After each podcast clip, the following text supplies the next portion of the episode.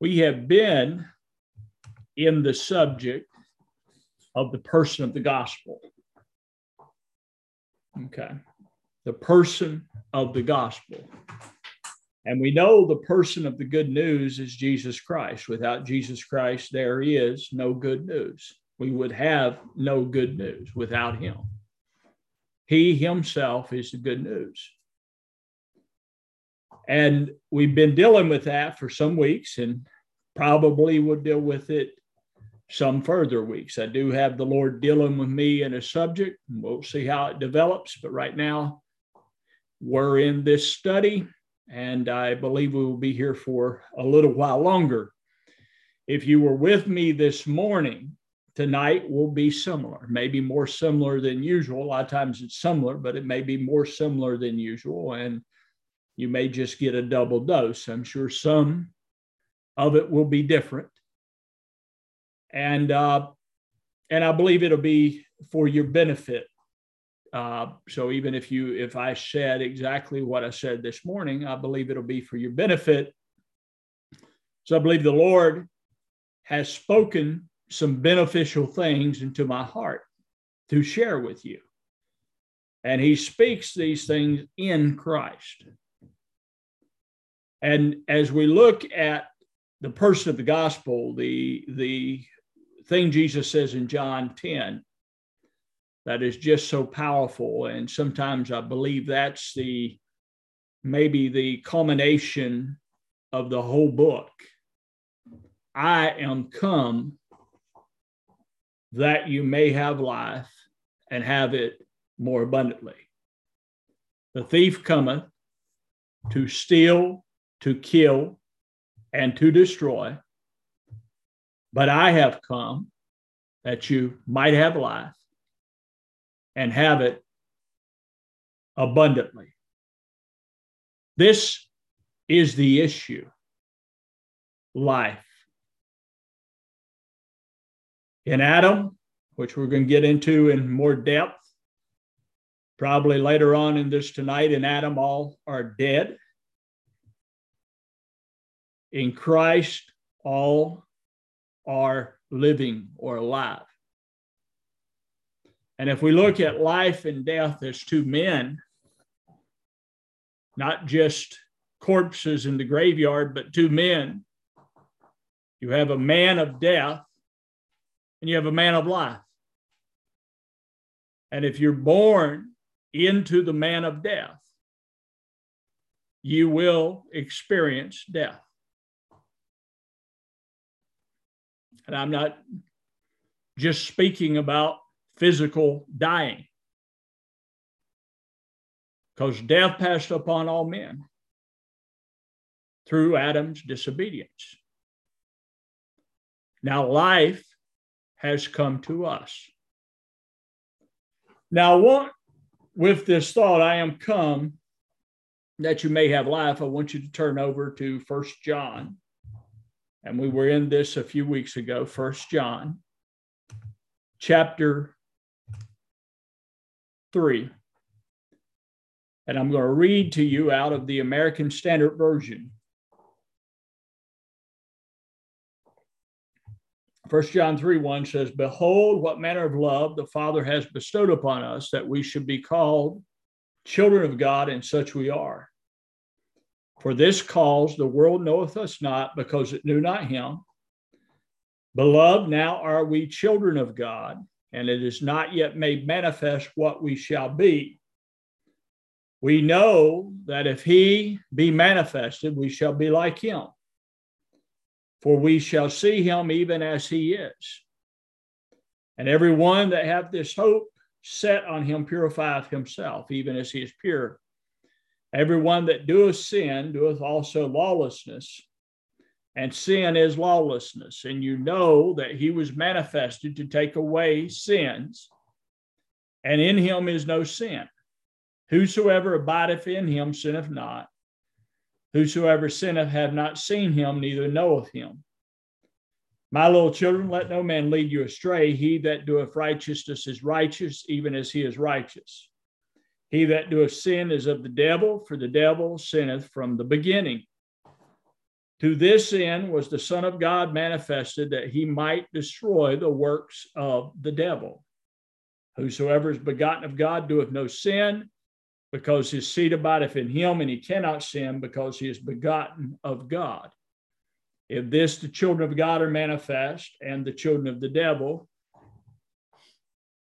So we have here the Son of God manifested to destroy the works of the devil.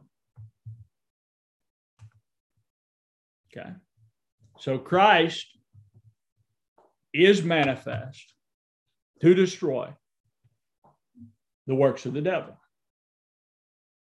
The thief cometh for to steal, to kill, and to destroy.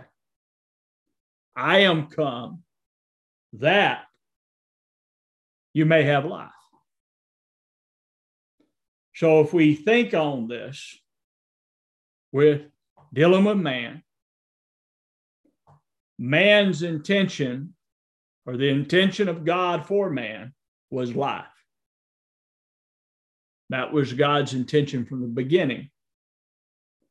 And not just living a long time, because sometimes we associate life with living a long time that if we lived a long time, then we would have abundance of life. We may live a long time and not have abundance of life.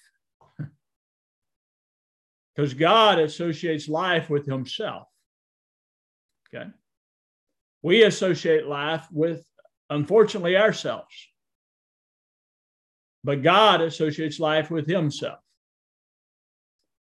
Jesus says, I have come that you might have life. He says in another place, and this is life eternal, that you might know the only true God in Jesus Christ, whom he has sent.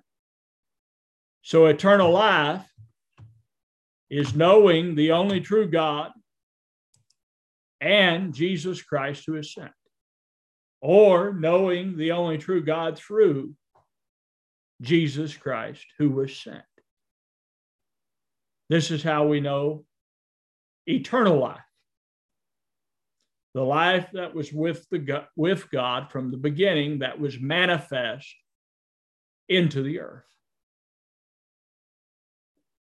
This is what man is purposed for. Is this life?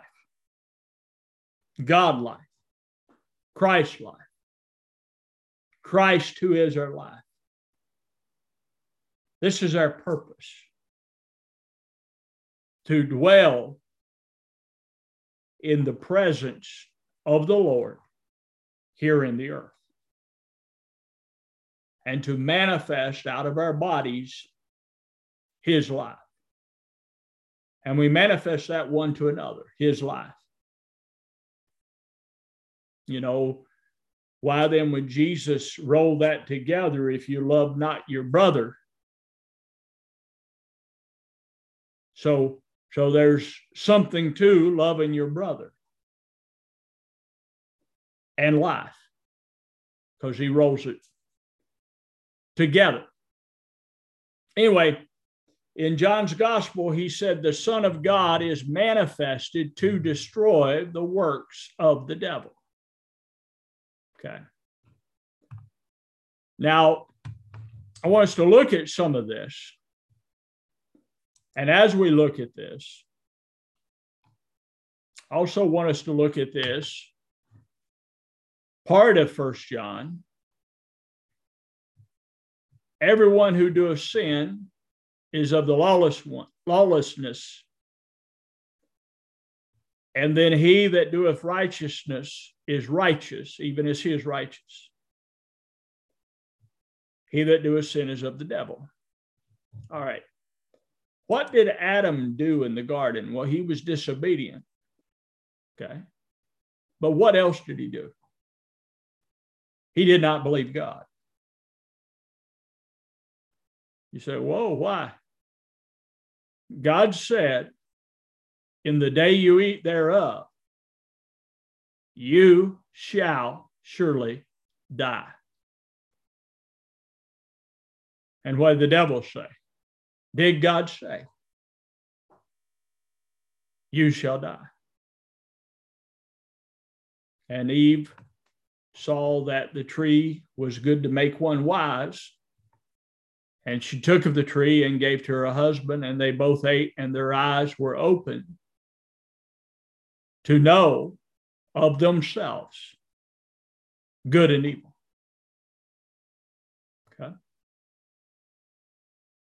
So Adam didn't obey God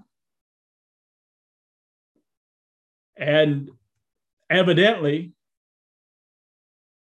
didn't believe God. He may have believed another voice. Sometimes we may believe another voice. But see, the voice of the Lord spoke to Adam and said to him, You shall surely die.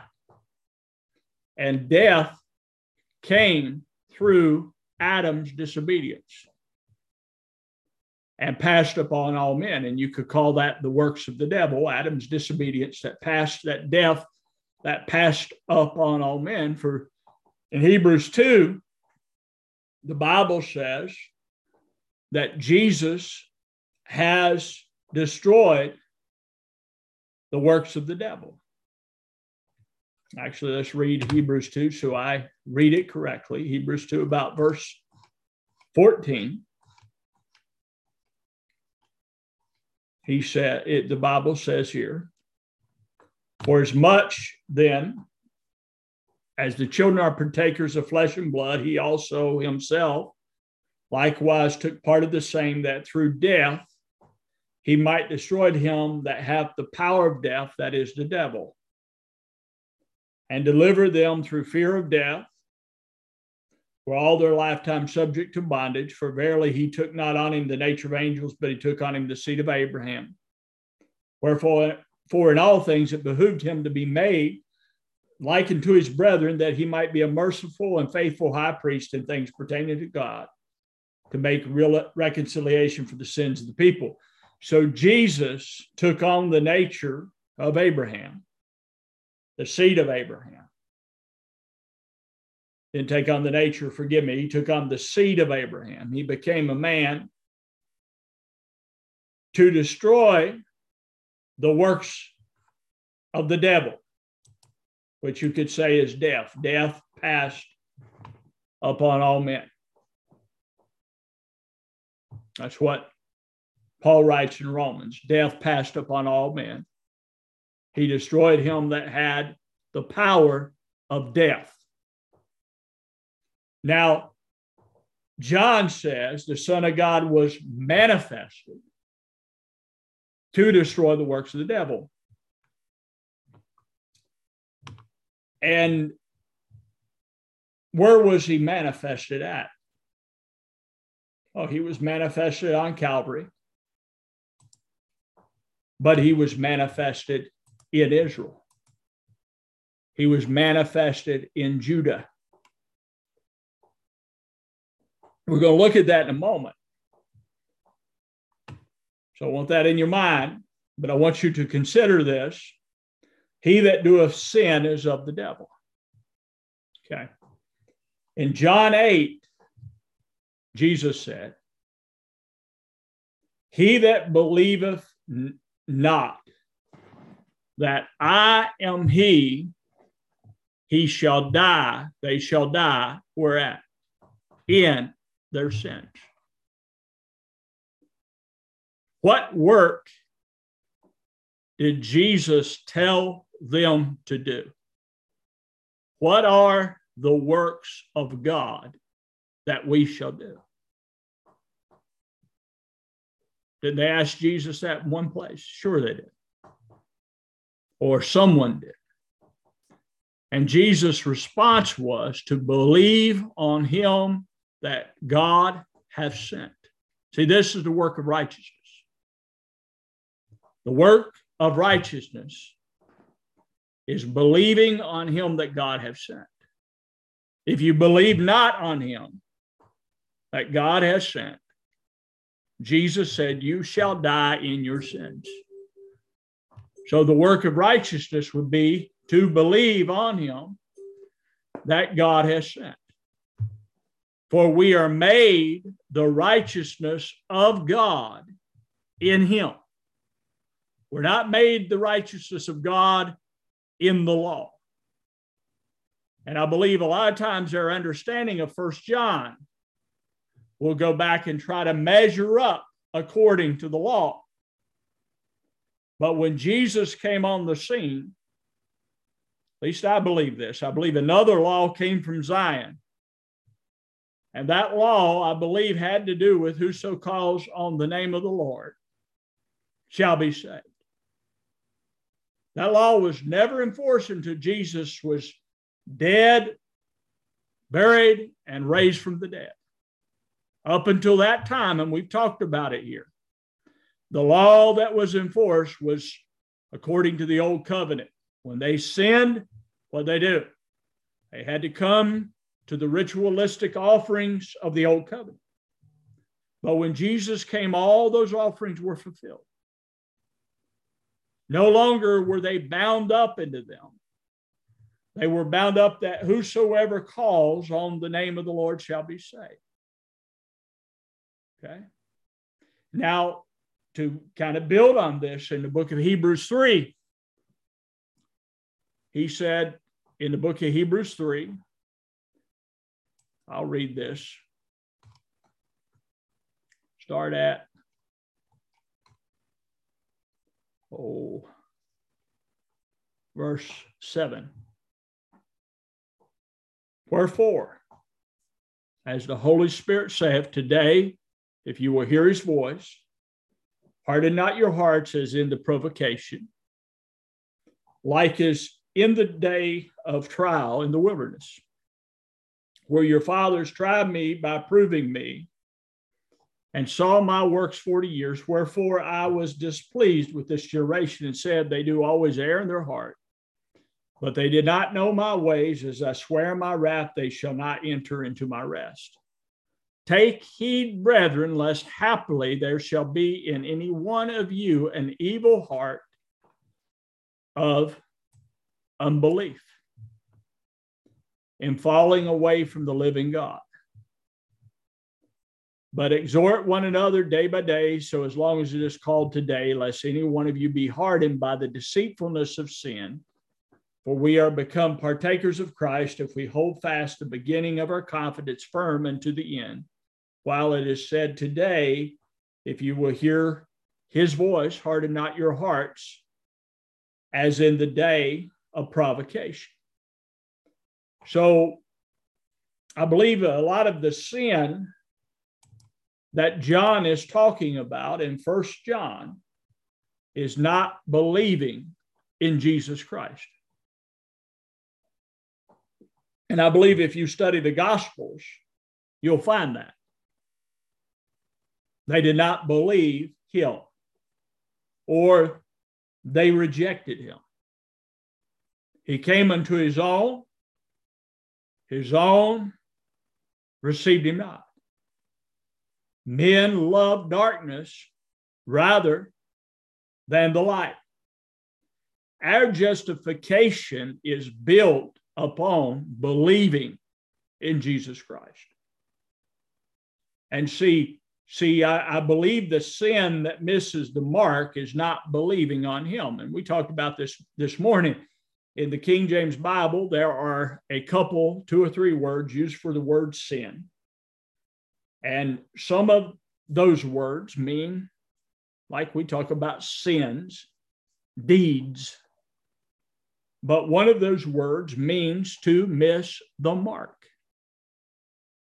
And when I search my scripture in Romans 3, it says Adam came short, fell short of what? The glory of God, the mark. What do we receive in Christ? The glory of God. We don't fall short of it in Him. We don't miss the mark.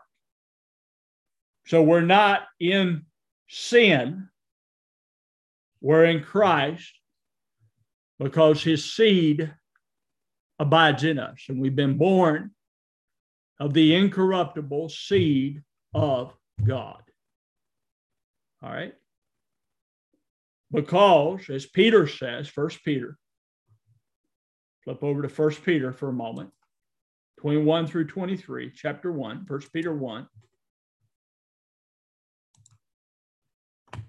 21.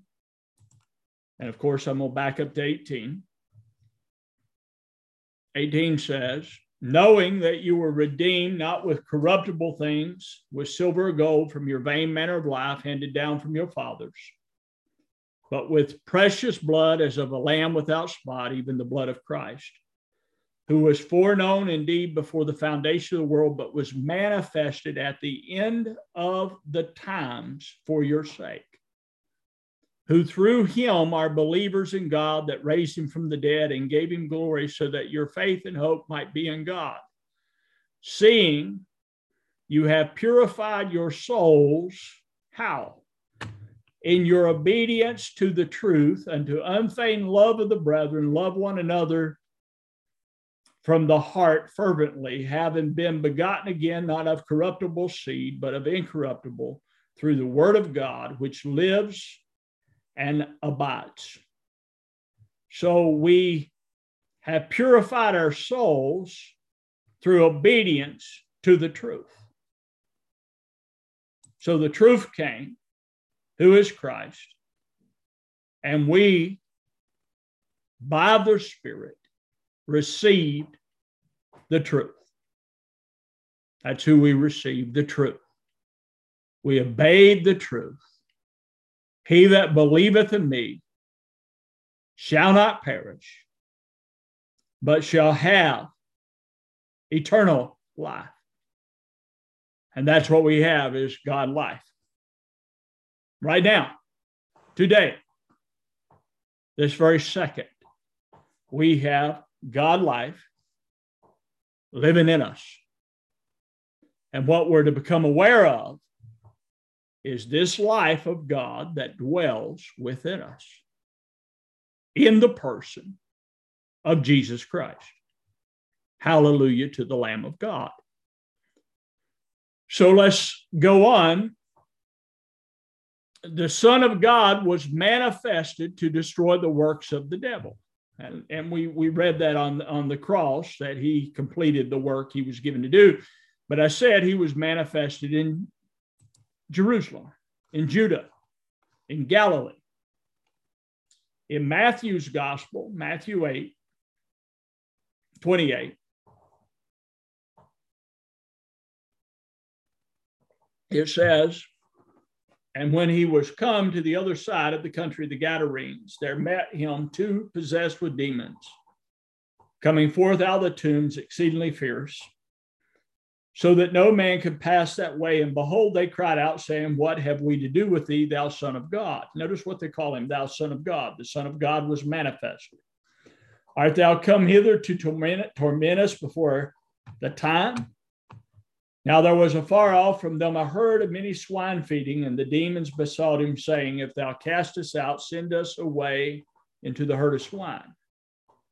And he said unto them, Go and they came out and went into the swine, and behold, the whole herd rushed down the steep into the sea and perished in the waters. And they that fed them fled and went away into the city and told everything and what was befallen to them that were possessed with demons. And behold, all the city came out to meet Jesus and fell down at his feet and repented. no, and behold, all the city came out to meet Jesus. And when they saw him, they besought him that he would depart from their borders. I said this this morning. I'm going to say this now. Something caught my attention while I was ministering this morning. They wanted to go into a herd of swine. All right, that caught my attention. Why it caught my attention was because swine were unclean beasts to the Jews. Jesus came to his own. So I'm going to believe these folks here were probably Jews. And they were keeping a herd of swine. Okay. I don't know if you, I never caught that to be truthful. I caught it while speaking. and mentioned it to the folks there this morning. So, so here he said he, he tells the demons, he says, go into the herd swine.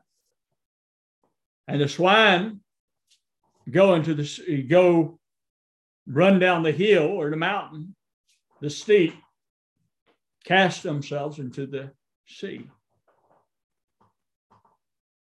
And their wealth was taken from them. So when they come to Jesus, they didn't praise the Lord that these two men were healed from the demon possession. In fact, they told Jesus to get out of their coast. He came to his own, and his own received him not. Men love darkness rather than the light. Okay. Now let's take this thought and go on down to Mark 3. Mark 3, verse 8. Bible says, and from Jerusalem and from Idumea and beyond Jordan, about Tyre and Sidon, a great multitude here, and what great things he did came unto him. And he spake to his disciples that a little boat should wait on him because of the crowd, lest they should throne him. For he had healed many, insomuch that as many as had plagues pressed upon him that he might that they might touch him. And the unclean spirits, whensoever they beheld him, fell down before him and cried, saying, Thou art the Son of God. And he charged them much that they should not make him known. So he cast them out and told them to be quiet. One more place here, Luke 4, and like I did this morning, you can also read Luke 8, starting about 40 and read down, but we're going to read Luke 4.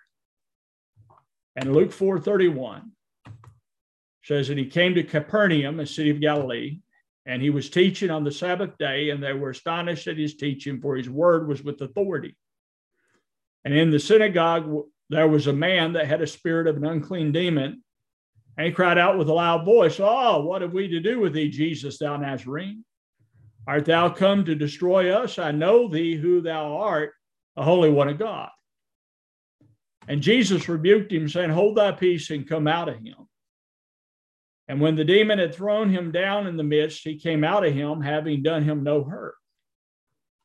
And amazement come upon all, and they spake together one with another, saying, What is this word? For with authority and power he commandeth the unclean spirits, and they come out. And there went forth a rumor concerning him into every place of the region round about, and he rose up from the synagogue and entered into the house of Simon. And Simon's wife's mother was holding with a great fever, and they besought him for her. And he stood over her and rebuked the fever, and it left her. And immediately she rose up and ministered unto them. And when the sun was setting, all they that had any sick with divers diseases brought them unto him. And he laid his hands on every one of them and healed them. And demons also came out of many, crying out and saying, Thou art the Son of God. And rebuking them, he suffered them not to speak because they knew that he was the Christ. Now, I want to bring a couple things to your attention in this. First, the Son of God was manifested, as John said, to destroy the works of Satan. Now, what is interesting, if you study your scripture, from Genesis to Malachi, you read about Satan, right? A little bit, but not a whole lot, but a little bit. You find Satan and the devil here and there. What you find, if you study the nation of Israel, they become bound by the Canaanites, the Philistines, and the people of the earth, which you could say in type and shadow was the kingdom of darkness.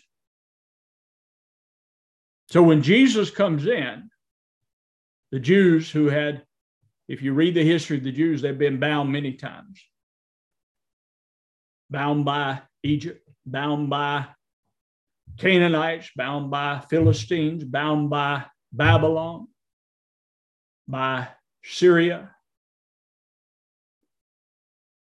And you come up here to this day and age, they were bound by Rome. So here comes Jesus on the scene, and, and all the deliverance before Jesus came was a deliverance where God would usher back in the kingdom of the Jews. And they were looking for a king like David who would come in and destroy the works of the enemy. You know, David did that. He destroyed the works of the enemy and he brought many of the Jews out of captivity and type and shadow to light. And Solomon set up on his throne. What does that mean, Solomon set up on his throne? One side of that means Solomon was his son and was his heir, but Solomon set up on the work that David did. Okay. And so when you read that one's going to come from David and sit up on his throne, the work that David did was he destroyed the enemy. from a small child with Goliath, he cut off his head, he destroyed him when nobody else could, and he brought Judah to Mount Zion. Now, who does that sound like? Jesus destroyed the enemy and brought Judah, the sons of Israel, to where? To Zion. You come to Mount Zion, to the city of the living God. And he sits upon the throne of his glory. Okay. Upon his victory. See, that's what Solomon did. Solomon sat upon the throne of David's victories, and there was peace in the land. Now, Jesus is sitting up on the throne of his victories, and there's peace in the land. But see, the Jews, when Jesus come, they weren't just looking for someone, or, or even if they were looking at all, for someone to come in and heal all their diseases and and destroy the works of the enemy, uh, who is Satan. They were looking for the Roman captivity to be open to be over. That's what they were really looking for. That that that kingdom would be restored. What Jesus said when when Peter took his sword out and cut off the servant of the high priest ear, he said, "My kingdom's not of this world." So the kingdom and victory that Jesus was going to give was going to way outweigh everything that had been done before. Because everything that had been done before was, Paul said, for our examples, for our ensamples. Right? But Jesus isn't for our ensamples, He's for us. we reap the benefit of the work he has done. He says, Come unto me, all you that labor and are heavy laden, take my yoke upon you and learn of me. For my yoke is easy and my burden is light, and I will give you rest to your soul. None of the other kings could give rest to the soul. But Jesus said, I will give rest to the soul. I will bring you into a state of rest and peace and joy and righteousness in the kingdom of God. Hallelujah to the Lamb of God. So he comes and manifests himself to Israel that he is, in fact, the Son of God. And how he did that is he took the kingdom of Satan right in the midst of Israel and he disheveled it. How did he do it? By his word, by the authority of the word of his power. He just said, Go to the demons, and they went. He said to the fever to go, and it was gone. He cried with a loud voice to Lazarus to come forth, and he came forth. He came with a word of the authority of God. The kingdom of God touched earth, touched humanity, was brought into the region of death. Okay. Yes, it was. Now I have to, I could go on and on, and I'm going to go a little bit further tonight, but I'll have to pick this up, Lord willing, Tuesday night, because we're going to have to go down this line a little bit, but we're going to build.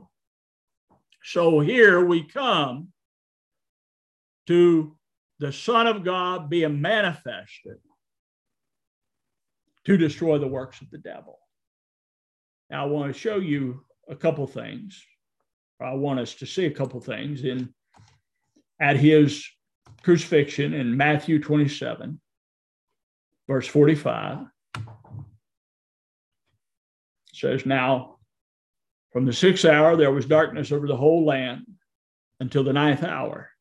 And about the ninth hour, Jesus cried with a loud voice, saying, Eli, Eli, lama sabachthani. That is to say, My God, my God, why hast thou forsaken me? And some of them that stood there, when they heard it, said, This man calls Elijah. And straightway one of them ran and took a sponge and filled it with vinegar and put it on a reed and gave him to drink. And the rest said, Let it be, let us see whether Elijah comes to save him. And Jesus cried again with a loud voice. Now, notice here, Matthew, doesn't tell you what he cried and yielded up his spirit. And behold, the veil of the temple was rent in two from top to bottom, and the earth did quake, and the rocks were rent, and the tombs were opened, and many bodies of the saints that were fallen asleep were raised. And coming forth out of the tombs after his resurrection, they entered the holy city and appeared unto many. Now the centurion and they that were with him watching Jesus, when they saw the earthquake and the things that were done, feared exceedingly, saying, Truly, this was the Son of God. So the centurion gave witness this was the Son of God.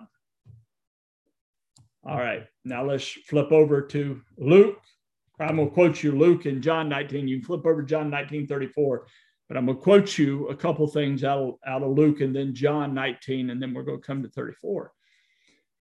In Luke 23, what Jesus cried with a loud voice was, Father, into thy hands I commend my spirit.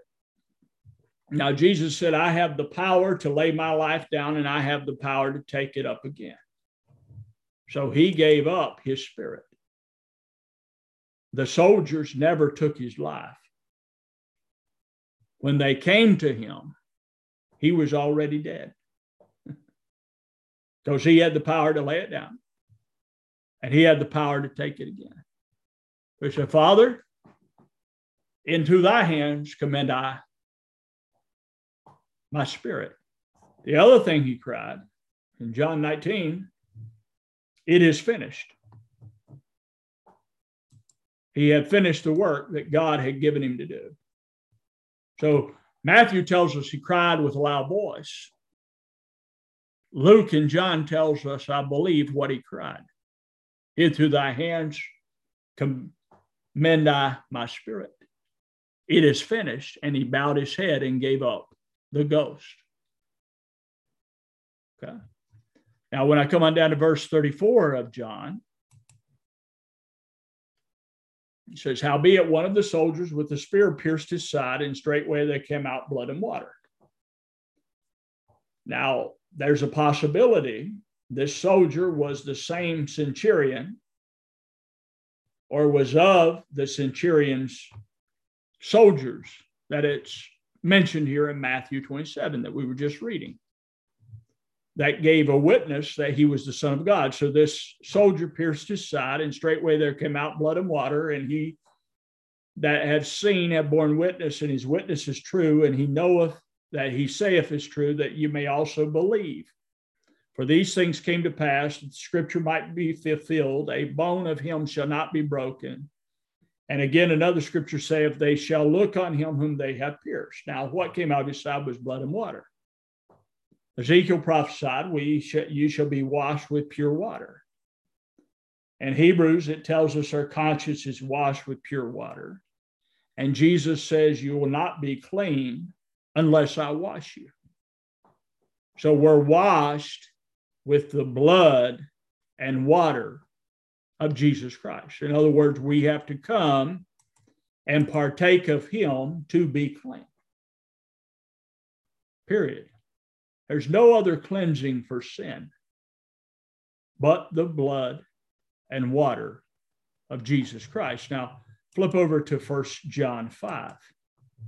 First John 5 says in verse 6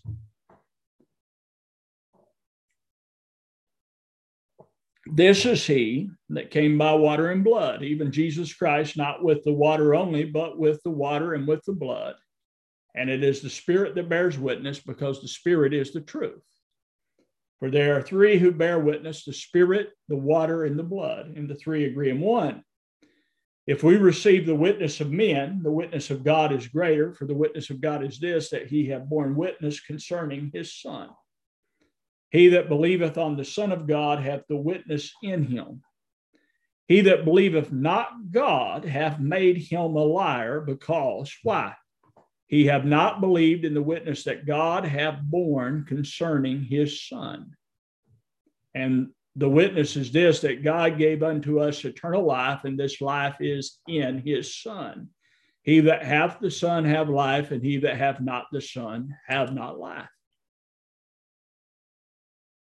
So the witness of men, John speaks of the witness of men. He says that there is a witness of man. If we receive the witness of man, the witness of God is greater. Now, the witness of man, I, I could say is a couple things here, but you could go back to the centurion who pierced him, or the soldier that pierced his side, and the centurion that behold the death of Christ, the earthquakes, and all that occurred there, and saying, This truly is the Son of God. That's a witness of man. Now, if you believe the witness of man, John says, the witness of God is greater. Because the witness of God is the Spirit that we have received, the Spirit of Christ that we have received in our hearts, that testifies of the death, burial, and resurrection of Jesus Christ. And John is pretty bold with this. He says, if you don't believe this, you have made God a liar. For this is the witness that God has given of his Son. And he that has the Son has life. Not going to get life, has life right now. He that hath not the Son has not life right now. Well, we we could go on and on with this. I do want to read one more thing. I want to point you to Colossians 2. I won't read that for time's sake. But in Colossians 2, you know, it talks about him destroying principalities and powers. Not something future to be done it talks about he hath destroyed. See, he came in to Jerusalem and he manifested himself and disrobed powers and enemies right in their midst. And at the cross, he took the power of the devil to death. He died to the death that Adam was in. Never died in the death that Adam was in, but died to the death that Adam was in, that we would live in the life that he is. Now, flip over 1 Corinthians 15. I'm just going to throw this out at you, and we'll probably pick it up here in uh, maybe the next meeting or the next couple meetings. We've mentioned it before, 1 Corinthians 15 20. I'm going to read part of this and, and, and uh, speak to you a moment and stop. But now has Christ been raised from the dead, the first fruits of those who are asleep. For since hmm. by man came death, by man came also the resur- resurrection of the dead. For as in Adam all die, so also in Christ will all be made alive, but each in his own order, Christ the first fruits, and they that are Christ that is coming. Well, well wait a minute, Wayne. John said, I'm alive. What does this mean? Well, if I begin to explore this, those who are Christ at his coming, the word coming here is a Greek word parousia, and it means presence. Okay. When his presence is made manifest, you could possibly say. in his presence. So Christ rises from the dead. When he rose from the dead, I said this on another broadcast. He rose alone. He's the first fruits of the dead. He comes out of the tomb. But when he comes into us, we, according to Paul's writing, are quickened with him, raised with him, seated with him in heavenly places. It's Ephesians 2. So we are raised at his coming, in his presence. Then comes the end. Okay. Now we preach that as someday the end comes. Okay. What what this word end can mean is goal, purpose, aim. We could say, then comes the end of Satan's dominion over us because we're no longer under the dominion of Satan. When he comes into the heart, I'm no longer under Satan's kingdom. I'm now in the kingdom of God. Right? I've now been translated out of the kingdom of darkness into the kingdom of God's dear Son. Now I'm in the aim, the purpose, the will of God. I've moved out of the will of Adam into the will of God. I've moved out of death into life. Then comes in, at his presence comes the end. Comes the end of that old thing and comes to us the purpose of God in Christ. The aim, the purpose of God in Christ. And he goes on to say here, when he hands over the kingdom to God, the God and to the God and Father, when he has abolished all rule and all authority and power. If I read the book of Colossians, it tells me in the book of Colossians, he hath abolished all rule, authority, and power. Not he's going to. He says he has in the book of Colossians. But now his coming to me is he brings me into it. Now I become aware of it by his coming till he comes in me, I'm not aware that he's abolished anything. I look at the world and I look and I say, oh, look at the chaos of the world. But Paul, or the writer of Hebrews, says something that's very powerful. But we see what? Jesus, made lower than the angels. Hallelujah. We see Jesus, who has abolished all things and brought life and immortality to light. And he ascended back unto the Father, that the Son would be subject to the Father. What does that mean? If I if I read Isaiah, Isaiah says of the Son that of his kingdom there shall be no end. Then how is the Son going to be subject to the Father? I'm just going to throw this at you, and you can agree with me or disagree. It's all right. When Jesus ascended back, he went back to the Father. He went back to the omnipresent God that he was from the beginning that all the work of the Son is now subject to the Spirit, and all the work of the Son is manifest in our heart by the Spirit of God. That is how we know the work of God is by the Spirit of God revealing Christ in our heart. That's where it's made evident to us that it is finished, and he has put down all rule, authority, and power. And now we can declare that in the earth. Glory to the Lamb of God. Yilamoshikada Bahaya. Hallelujah to the Lamb of God. He has brought us to the goal. He has brought us to the purpose in Himself. He come in the volume of the book, it was written of him to take away the first and establish the second. And he established this new man, this new covenant in us by his divine spirit, by the omnipresent presence of God that is Christ Jesus, the Lord Himself. Hallelujah to the Lamb of the living God. That's how he, that's how the whole world knows him. They don't know him as the one man from Galilee. He was that. He did everything this book says. And John told you if he didn't, you know, if people aren't confessing that, they're making God a liar. So I believe he did exactly what this book says. I believe the Bible. I absolutely believe the Word of God. And I believe it very, very strongly. But I look for the Spirit of God to reveal it in the person of Jesus Christ because I believe the whole scripture is revealed in the person of Christ Himself.